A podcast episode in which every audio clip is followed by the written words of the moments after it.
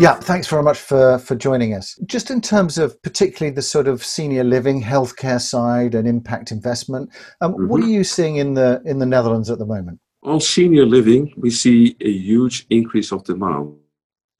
There's everything to do with the demographic build-up, where the baby boom generation is, is reaching its retirement age, and longevity also a uh, an important factor. What you see is there is not suitable uh, supply of residential units for that target group. And we expect to, to see an increase. Now, what these people are looking for is, you could say, carefree living with care facilities adjacent or nearby on demand. And that's what we focus on. You've just launched some new ones, which also yep. um, I, noticed that there was um, a kind of positive approach there to um, to particularly care for the elderly and enabling yeah. residents with dementia to continue living yeah. Yeah. independently. So, how does that situation work? Is is that a collaboration with a different group? Yep.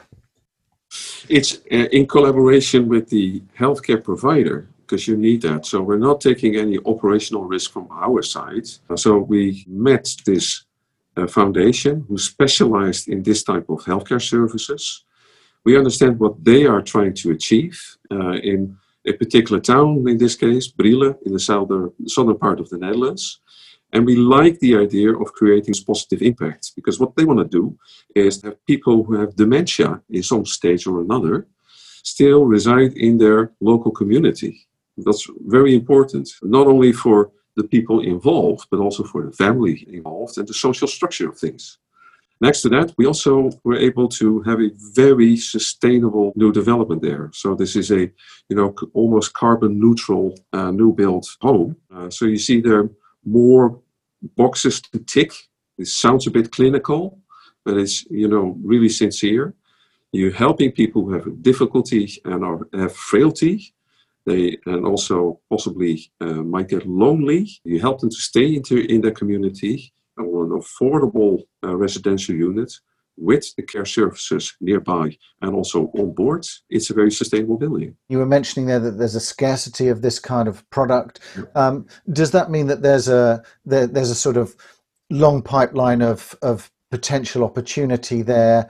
Um, I guess also outside of the some of the main cities.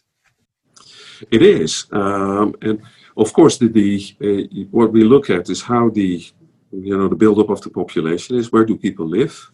Uh, we have very exact figures on that, so we know exactly where there's a, a, large target group of elderly people coming into the marketplace, and there is a lack of supply. Um, which also, if you strike up your relationship with these healthcare providers, that's very helpful of extending pipelines. So I'm quite you know sure that we'll build out another uh, development with this foundation, for instance, if, if there is a need in another town. Most of it, it will be concentrated in these metropolitan areas, by the way, like the Randstad area, uh, but also not only in city center, but also the suburban part, like Brielle, which is a nice medieval town actually. Typically a place where people, if they have reached a certain age, would like to stay there because they know everyone and they know the place. You don't take people out of that community into another place where they can't adjust to the new lifestyle. No, it's been really interesting to to follow what's been happening. Um, you know, especially after the after the crisis, where there's been much more of a focus on uh, yeah. both sustainability, as yeah. you mentioned yeah. there, but also impact investment um, in terms of wellness and creating communities. I think is a really interesting interesting area. Um, thanks very much for joining us. Yeah, pleasure.